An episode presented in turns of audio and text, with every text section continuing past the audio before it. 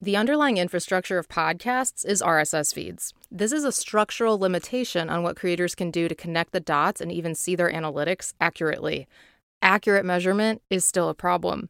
Although I'd argue it doesn't really matter if you're doing podcasting for the right reasons. Anyway, because the unit of analysis is limited to what you can actually send in a feed, it's like a container on a ship. Container ships go around the world, but they dictate exactly what can fit into that container.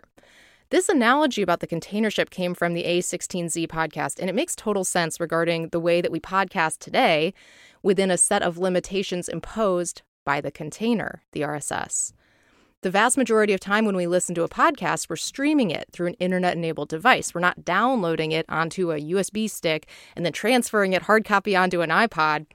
But there are no truly internet native features on top of the podcast that we're monetizing and creating, at least not in a widespread manner.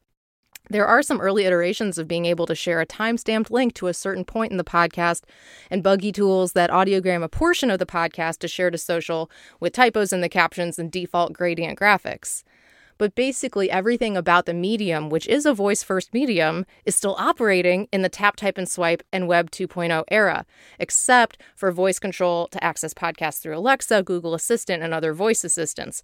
Which, by the way, I want to announce to you this is very exciting. My podcast, Beetle Moment Marketing, is now available in an interactive voice experience on both Alexa and Google Assistant. To enable it on any Alexa enabled device, you just say, Alexa, enable Beetle Moment, and the app will enable and open right on your device. Or on a Google Assistant enabled device like the Google Home Hub or Google HomePod, you could say, Hey Google, talk to Beetle Moment, and it will open.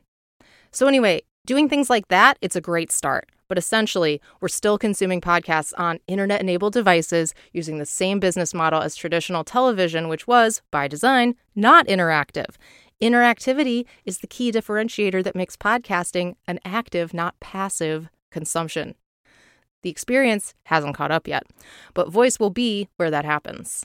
You can enable it on Alexa by just saying, Alexa, enable Beetle Moment. Or on Google, you'll say, Hey, Google, talk to Beetle Moment. If you need links to the Alexa skill in the Google action, go to beetlemoment.com slash podcast. And what's really cool about these experiences is that keyword and topic indexing. So you can say, Hey, Alexa, play the episode about the man who lived in New York and created an Alexa skill. Or you could say, Hey, Google, play the episode about the behavioral investor.